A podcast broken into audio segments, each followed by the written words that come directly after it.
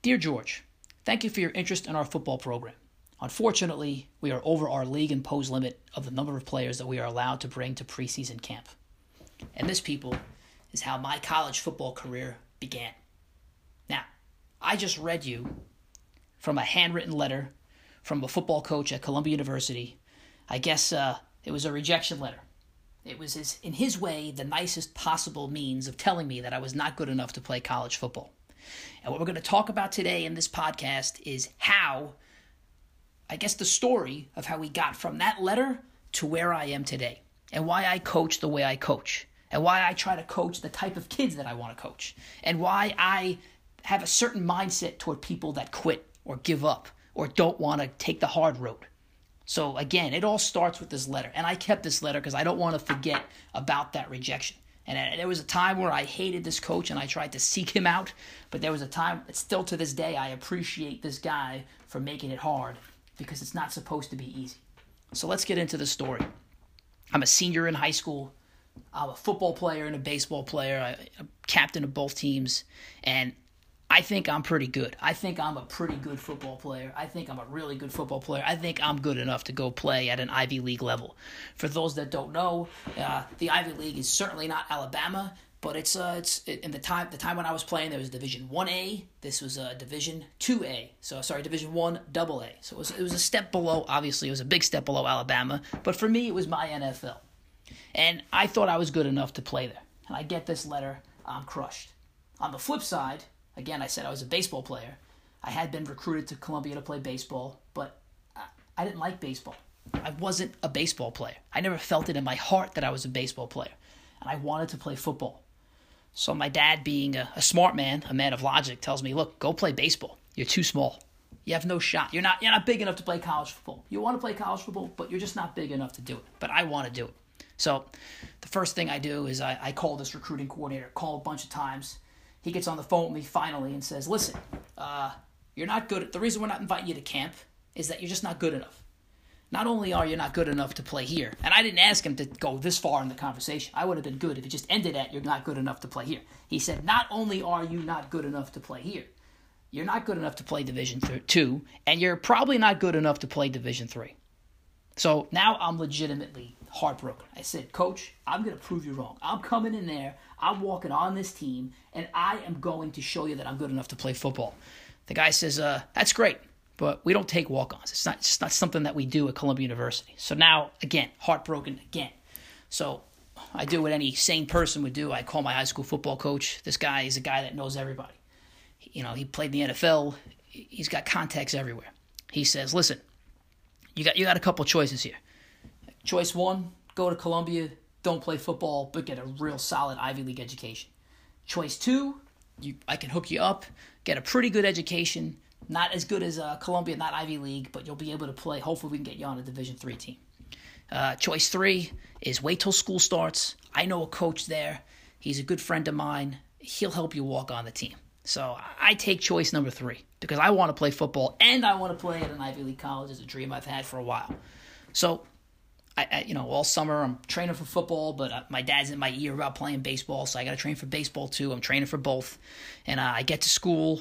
And I'm a baseball player. There's baseball orientation. We got fall baseball, which I hate. Who wants to play baseball while there's football going on? And in college, when you play fall baseball, at least when I played, you played most of your games during the weekend, right? Because, you're traveling for college. There's other smart Ivy League kids. They can't be broken away from school. So you're playing your baseball game, and you're playing a doubleheader. Maybe it was like two doubleheaders on a Saturday, a doubleheader on a Sunday, or you have intra-squad games, and I hated every second of it. Not only did I not want to play baseball, I didn't want to play baseball during the fall. And to make it worse, the way Columbia was situated, you play baseball on the baseball field, obviously, but it was descended. It was almost like in a valley below the football field. So as we're playing baseball, or as we're practicing baseball, I'm looking up almost at this tower, this higher level, and I'm looking at the football team practice. I'm listening to the football team practice, and at the time, I'm playing left field, which is as close as you can possibly get to the football field, and I'm just hearing these guys chant. I'm hearing these guys get after him, hearing these guys hoop and holler. They were getting after it, and I just wanted to be a part of it, and it was, again, breaking my heart. So every single day, I'm going to the football coach's office and I'm asking for Coach Clark. And I'm asking for Coach Clark. We're in season. Why don't you come back tomorrow? We're a little busy. Why don't you come back tomorrow? Just come back tomorrow. And now I'm dying.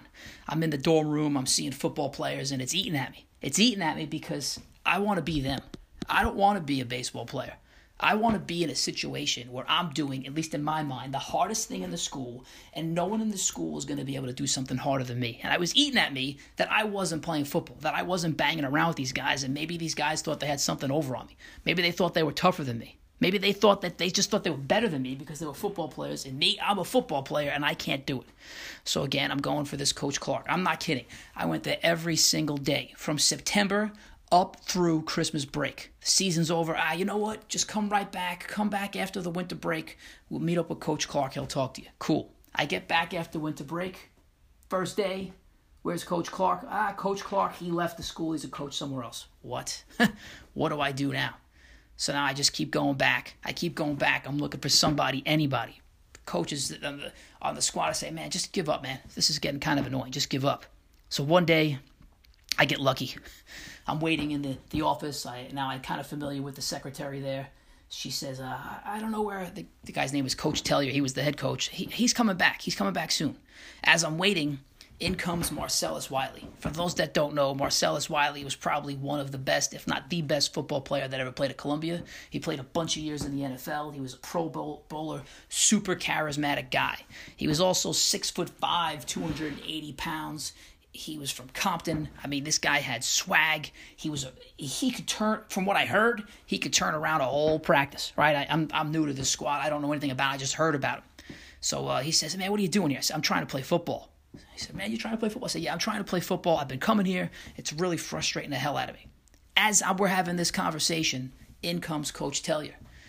Coach Tellier says, hey, Marcellus, how you going? Obviously, he loves this guy because he's the best player we've ever had. He's been turning the program around. Marcellus Wiley says, yeah, this is my brother. Can you talk to him? He's been coming here to talk to you. So Coach Tellier says, absolutely. So thanks to Marcellus Wiley, I get to meet with the head coach, Coach Tellier. Life is good. I go sit down. The guy says, listen, I heard you're looking for a spot. I said, yeah, I really am. Thank you for taking the time to talk to me. I'm looking for a spot here. He said, are you scared of heights? I said, what? I'm not scared of heights. Well, I actually am scared of heights, but why are you asking? He said, have you done any video work before? I said, what are you talking about? He said, well, I thought you're here to be part of the film crew for our spring ball. I said, no, I want to play football. He said, he's looking at me now. Now, you want to play football? Yeah, I want to play football. He said, I'm sorry, man. You know, we already have enough spots, and I've already recruited. We already have enough players on the team right now. And I've already recruited all these other kids to be freshmen next year. There's literally no room for you at camp. There's league rules. I said, come on, man, just give me a shot. He goes, listen, I'm sure you're a tough player. Did we recruit you? I said, yeah. And then you stopped. He said, well, I trust my scouts. If they didn't think you were good enough, you're not good enough. I said, come on, just give me a shot, please. He said, listen, here's what I'm going to do. I'm going to let you come to our morning runs. They're actually starting tomorrow morning. And for those that don't know about college football, at least when I played, you do the spring runs that were awful. And now I guess I'm accustomed to it, but you'd say you'd wake up at 5 o'clock in the morning, the whole football team would go to the gym, and you'd run. And a lot of times you'd run until you had to throw up. And then he said, if you come to this spring workouts, come to this running, see what it's like. If you look okay, then we'll invite you to spring ball. And if you look really good at spring ball and we think you're better than every other freshman that we've recruited, then maybe we'll give you a spot on the team. So I'm like, yes. This is all I've asked for. Just give me this shot. Now, oddly, yeah, this is going to sound kind of wimpy, but this is a fact, and it's sad. But oddly, I have a pretty horrible ingrown toenail to the point that I can barely walk at this point. It's killing me. So I got to go to spring ball and run and constantly cut, turn, twist on this toenail, on this toe, on my big toe, and it's excruciating pain. I've been through a lot in my life in terms of being pain resistant. This is real bad. So I go in, I battle through it. I battle through it on these runs, and I guess embarrassingly, when they call out groups, they make me run with the offensive line. So here I am. I deem myself a linebacker. They think so lowly of me that they're making me run with the offensive line, and I am in pain. Now, I'm also a walk-on, and these coaches, they're giving it to me. Because, look, me coming on as a walk-on, I guess, is saying, hey, guys, you didn't know what you were looking for. You missed something great. So we're running suicides. I touch the line. They scream at me. No, you didn't. come back and touch the line. Coach, I touched it. Don't answer me back. I mean, I was, you know, I'm a rule follower. I'm a guy that tries to do everything by the book, and they're telling me I'm not getting it done. So it was a struggle. Thank God it was only 3 days of spring running, and then we had spring break. We had spring break. Everybody gets to go home or take a break, and then we come back. During that break, I'm working for my dad. He was doing heating and air conditioning at the time. The way that he generated business was he would have me go around and deliver circulars to people's house. That's a piece of paper with advertisements and put it in their door. And it would say, hey, come get your furnace cleaned out or get your air conditioning checked up for $45. And if you show this piece of paper, we'll take $5 off. So I'm doing it. I'm all over this neighborhood in Staten Island. And there's a point where I can't walk anymore because I'm in so much pain. My dad has zero tolerance for whips. He has zero tolerance for any of that stuff. And he's never seen me do something like that since I was a little kid. So he pulls over in the truck. You all right? I said, Dad, I can't do this. I'm in so much pain. I did finish. I finished, but I was sitting down. So he said, all right, we're taking you to the doctor. We go to the doctor. Doctor looks at my toe and said, Jesus. So he ends up pulling out, I don't know, it looked like a full skeleton out of the side of my foot, and then ended up putting something on my toe to literally kill the nerve. So to this day, I feel no pain in the front of my big left toe. It's done. It's over, Johnny. Life is good. Sorry, my big right toe. So my dad said, I'll fast forward. And this is a guy that has zero tolerance for pain, zero tolerance for anything. He said that was me actually getting through spring ball with that foot was one of the most tough things he's ever seen in his life. He's a retired New York City police officer. He's been through a lot, and he's never showed me sympathy other than that, maybe that 10 minutes while that guy was ripping bones out of my foot. So anyway, I get back through running. I feel great. Boom. They say, okay, you know what, Mahoney, you're allowed to come to spring ball with us. Awesome. So spring ball at Columbia University, and then, you know, it's where we were, D1, AA. You're allowed to have 10 full padded practices. And during spring ball, I hate it. And now in hindsight, because when you're in spring ball, often everybody's trying to get a position, so everybody's a pretty bad guy. It's not like you're in season and a running back is worn down and he's trying to cut left and right when he gets through the hole. No, they're trying to break your face in half because there's days in between practice. You have 10 full practices, 10 full pad practices, but they're not all in a row. So you get time off, and really people are just trying to destroy each other. Now, I don't know this. I'm new to the game. We're in a thud period. I think it's a thud period. And our all-Ivy running back breaks one down the sideline. I am the left inside linebacker on this play. He is the running back. He runs, I guess, a toss down the right sideline. I run full speed down the sideline, and I catch this guy. There's just me and him. I go to tag him on the waist because he is this awesome running back, and I think we're supposed to respect him, and we're in the open field. I just tag him on the waist, I think, and then he trucks me. He just lays me out foot over face. Boom! As he hits me, all 80 kids from Columbia that are on the team erupt. Yeah! As if I'm the biggest loser on earth. And he says, welcome to college football. And that was the second way my life was introduced to college football. Now, this kid was good. He was real good. But I took it very personally. So for the rest of camp, spring ball, I should say, with or without uppers on, with or without pads on his legs, I tackled Jason Bivens. I tackled him every single time. They kept throwing me off the field. I didn't care. Pretty cool, though, Coach Mullen, who's now the head coach of the Florida Gators, he was running the drills. He'd throw me out, and then he'd come over and say, good job, man. Good job. You got spunk. I like that. So every time they needed an extra guy for anything, punt team, because that's usually the team you work on in the spring, they call me in, Mahoney, we need you the first guy on scout. Let's go. Make him work. Mahoney, bring him in. Kick somebody's butt. But I just kept tackling Bivens over and over and over again because I took that personally. And never again was I going to take it soft in practice where I was going to let a guy put me in that position. So we get through our 10 practices. They bring me in. Mahoney, you know what? You showed a lot. We got you. You're on the team. I'm like, this is great, man. This is awesome. So just to put all this in perspective, because people don't really care about where the rest of this journey goes, I guess.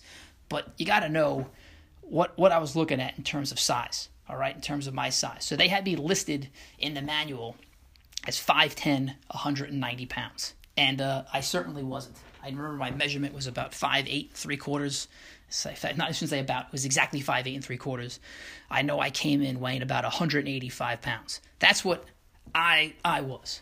Now let's talk about the other linebackers on the squad. Let's talk about Let's talk about the other line. Let's talk about a DB first, all right? There's a DB, Will Poppy. His brother actually was a coach at Columbia a few years ago. This is a DB, 6'1", 190. So already I'm behind the eight ball. And when I say DB, I mean cornerback, all right? Here's the other linebackers. Paul Rowland, all Ivy, 6'2", 225. Jeremy Taylor, 6'2", 220, all Ivy. There were these twins who were freshmen, Cliff and Clint Taylor, both of them, 6'1", 210. All right, so my little 5'8", 185-pound body was definitely not suited to be a college linebacker. But here's what I did like, all right? So my freshman year review, and it really, I was going into my sophomore year. I didn't play, but it said George Mahoney, middle linebacker, Staten Island, Saint Joseph by the Sea. So that was they always put your high school in there.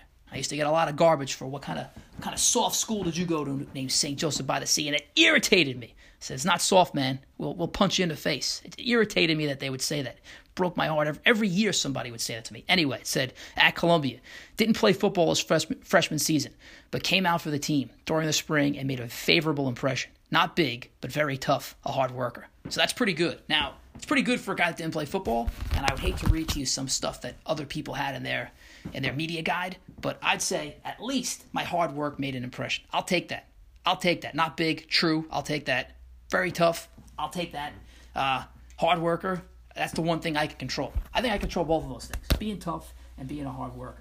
So we go through the season, and the way college football works, it's a little rough. You know, they're recruiting other guys. So they already have more invested in you than they do in a walk-on meet. And when I say that, I mean they already have more invested in this freshman kid who hasn't played spring ball than they do in me because I'm a walk-on.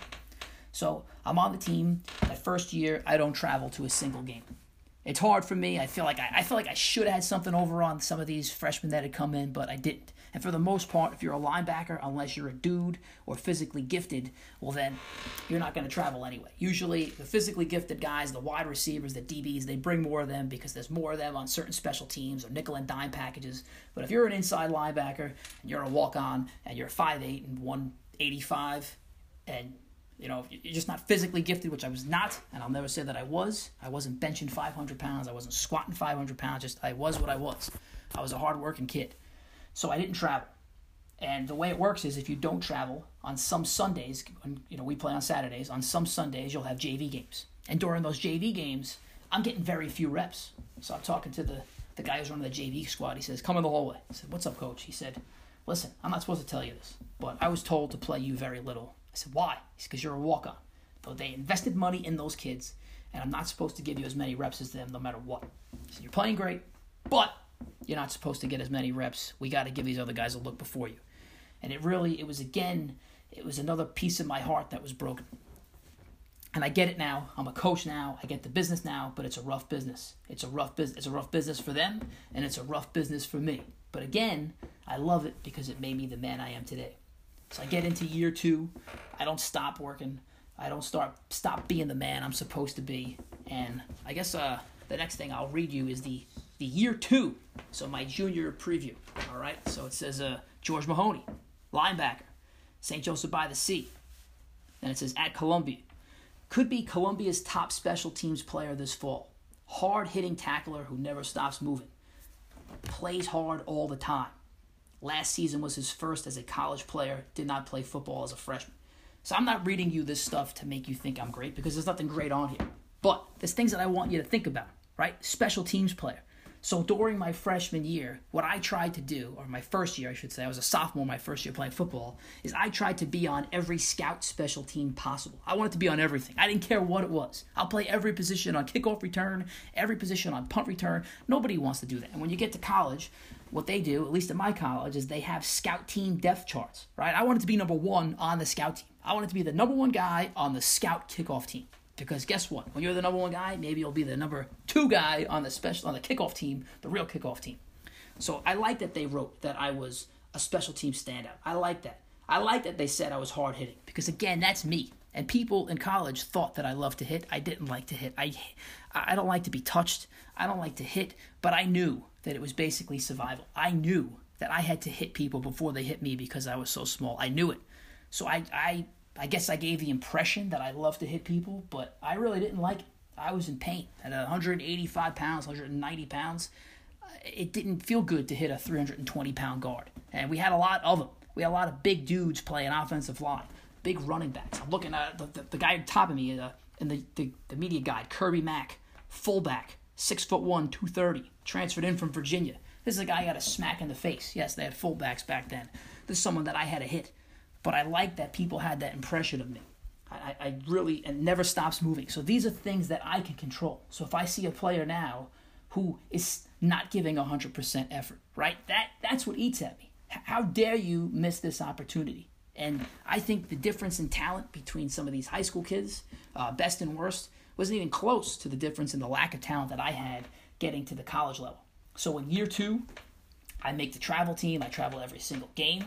I play on some special teams. I get some time at linebacker. But there were weeks where I didn't get enough time.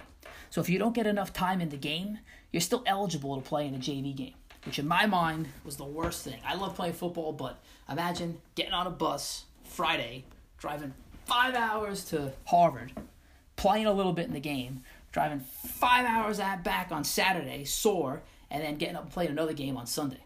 Now, trust me. You say, oh, man, you should just love playing football. I do, but now I'm not watching film on the game with the team. I'm not getting the recovery that I need with the team, and I'm kind of burnt out. And also school's not easy, right? I'm a chemical engineer. How many other engineers are on the football team? Zero. Zero engineers are on the football team because it just didn't make sense to do it, right? I'm sure to say chemical engineers. There was maybe one or two other engineers, but I was the only chemical engineer in the entire school, I think in the entire history of the football program, and we're going to get to that in a couple of minutes. So I'm getting some playing time, but what I'm starting to do now is I'm also learning all the linebacker positions. So in college, in our defense, we ran a 4-4. Not a traditional, not like a 1980s 4-4 cover 3.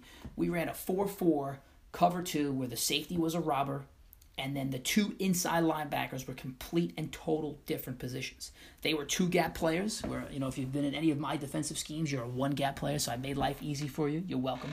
They were two-gap players. They had to be two completely different people.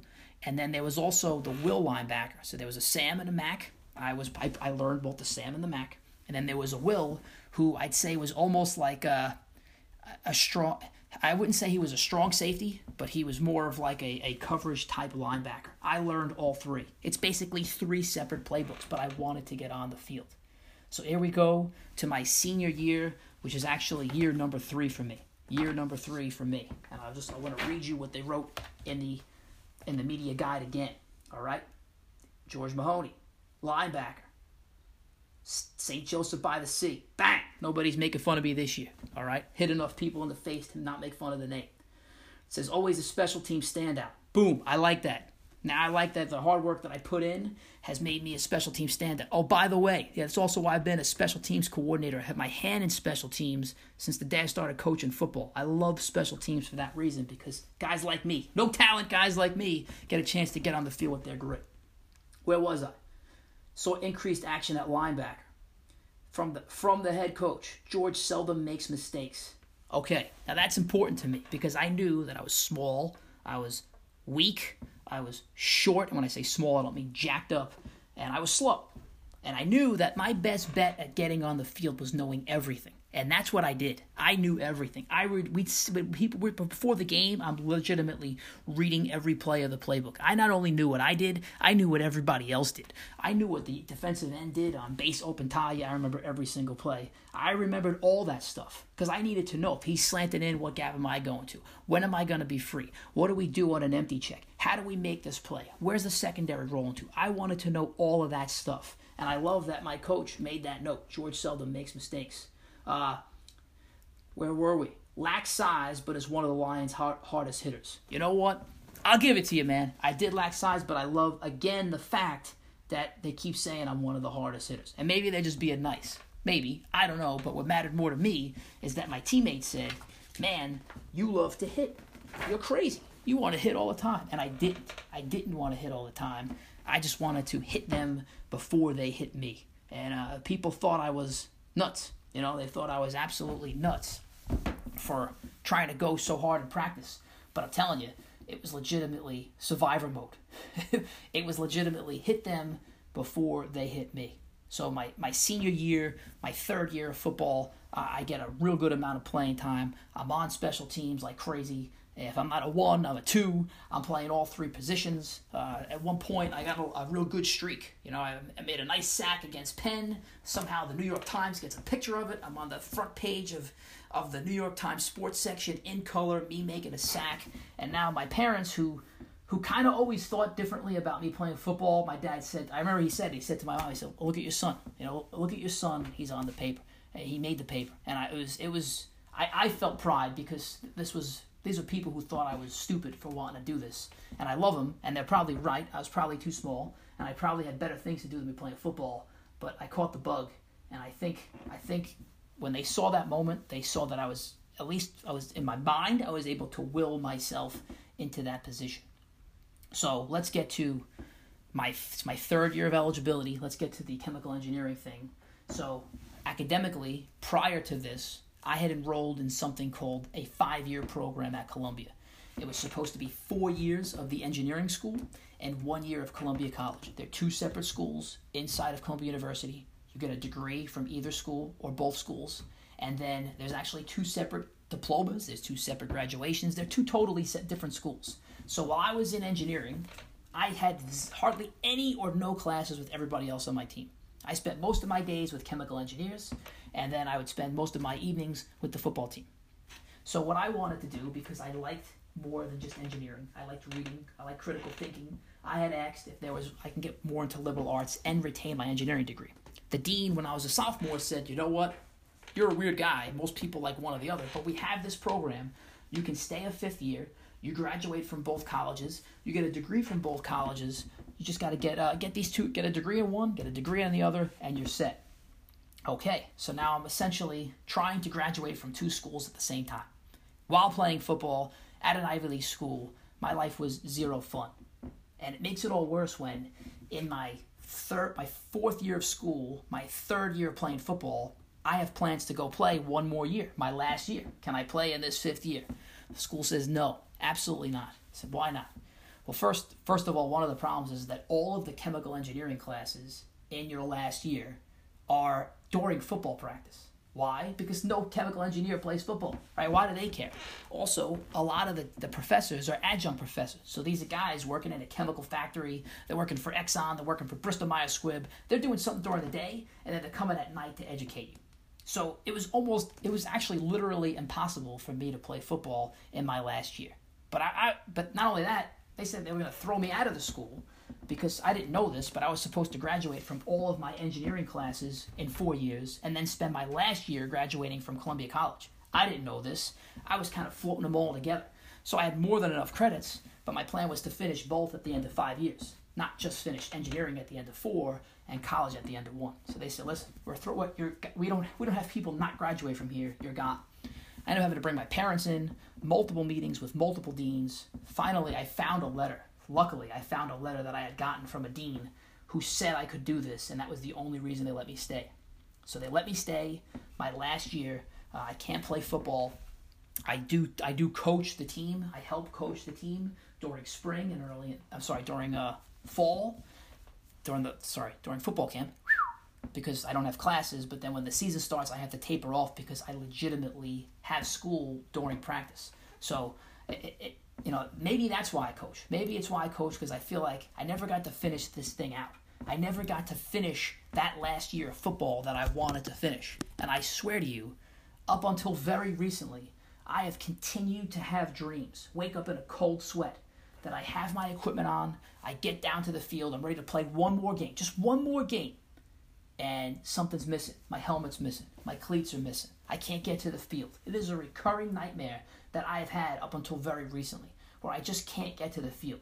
And I say recurring nightmare up until recently because I still have it, but I don't have it every night. But I'd say up until recently, it was every single night I'd have a dream like that, and there was a piece of my life that was missing. There was a piece that, hey, where is this gap here? I don't have closure in my mind on that last year of football that I was supposed to play.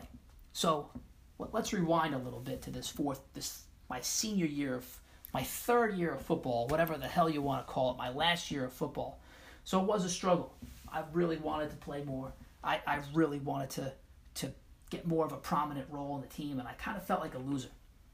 But there had been little conversations along the way with guys on the team who said, you know, you're small, you give it everything you got, and to be honest with you, I was going to quit, but I couldn't quit because I saw what you were putting in with this lack of talent that you had, this lack of anything that you had. And to me, that meant a lot.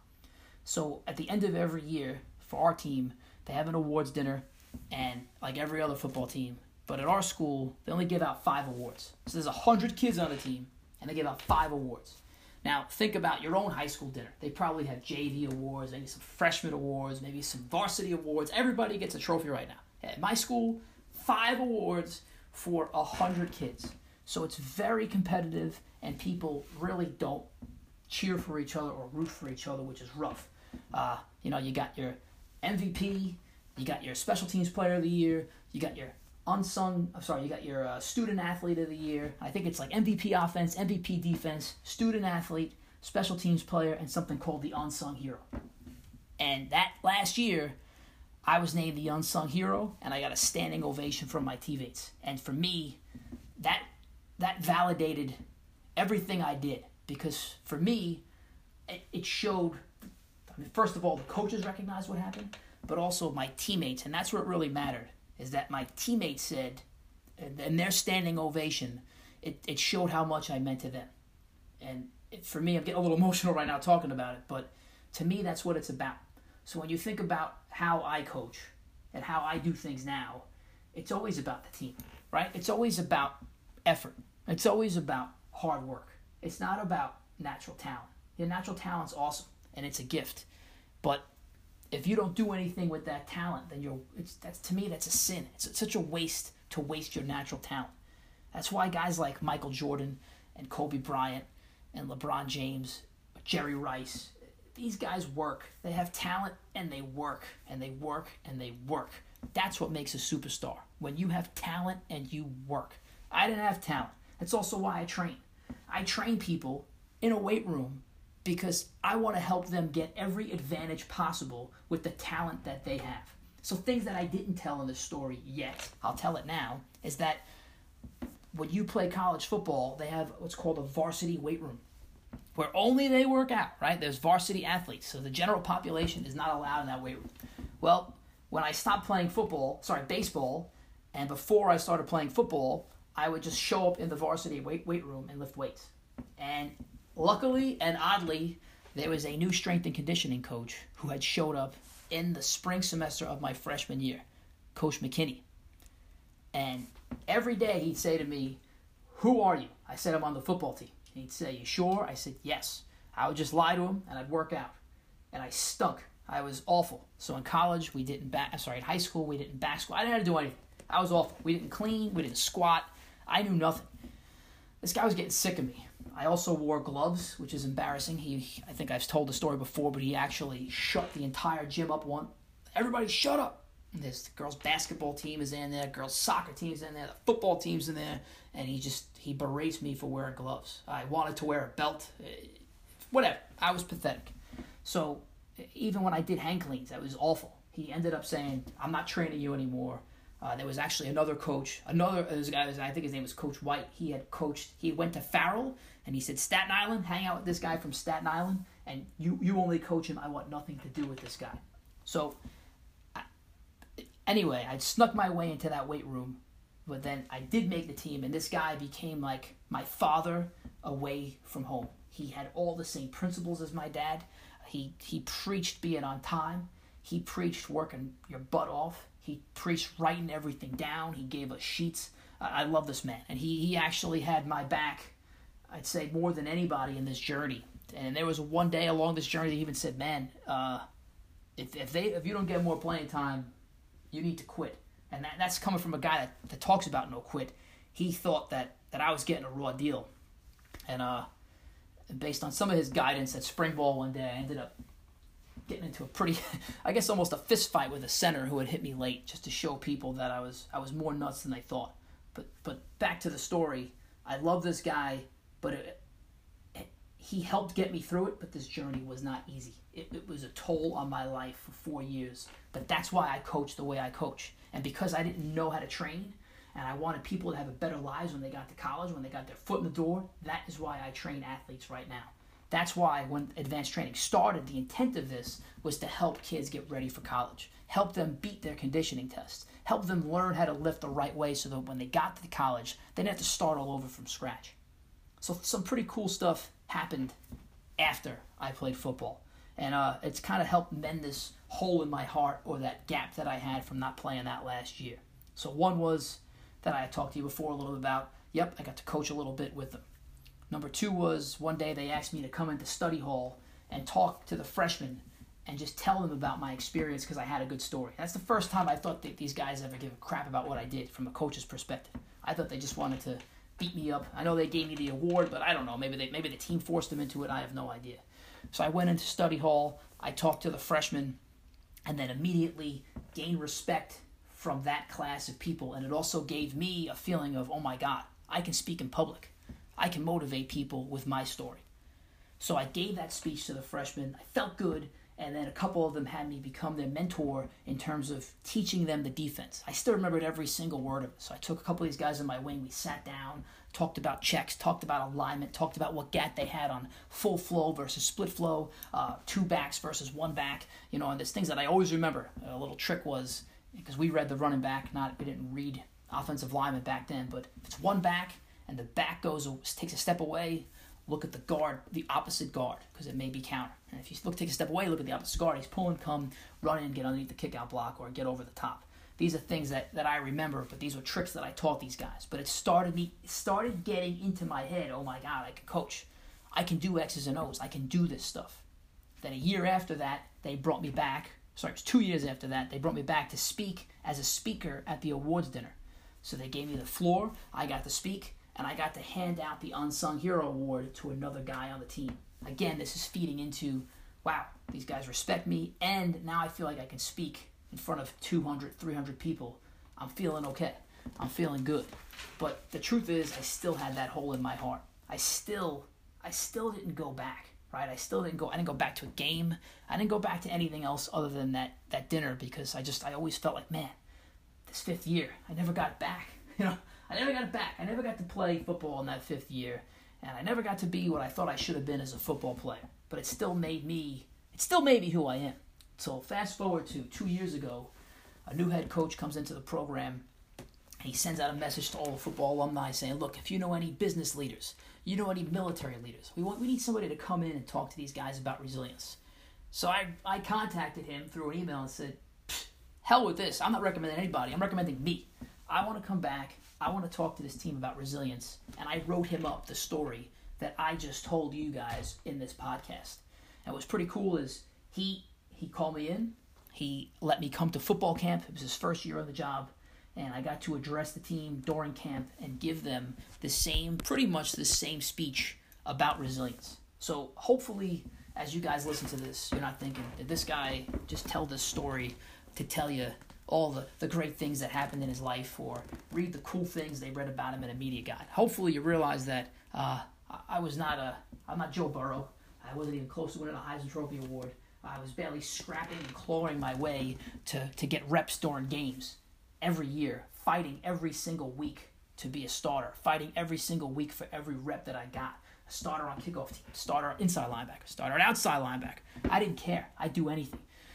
I'm hoping that this story can help you figure out a few things. One, how bad do you really want something, and what are you willing to do to get it? Are you the guy that picks up that letter from Coach so-and-so that I won't read his name and say, I give up? Or are you me, and you take that letter and you hang it on your wall? It's still on my wall now. I finished playing football in 1999 or 2000, whatever the hell college year it was or school year it was. But this letter's still on my wall right now. So 24 years after this guy wrote me this letter, I still have it. Do you give up when you don't make the travel squad? Do you give up when you make the travel squad and you got to play the next day in some JV game? Do you make up when you can't? Do you give up when the school's going to kick you out of the school? I don't know. For me, it was none of that stuff. And for me, I read you the media guides for a reason, to let you know how important I think special teams are. Hard work is. And I'm glad that the things that I believed were important, someone actually took the time to write this down. And yes, they got to write nice stuff about everybody, but I'll show you some stuff they wrote about other people.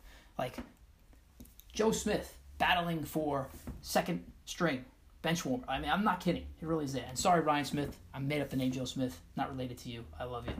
You know you got a special place in my heart.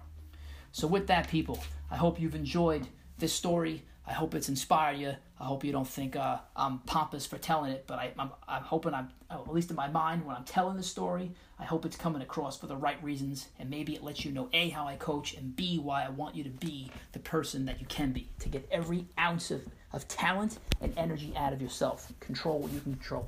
All right, until next time, thank you, and if you love the story, please share it with somebody else. All right, bye.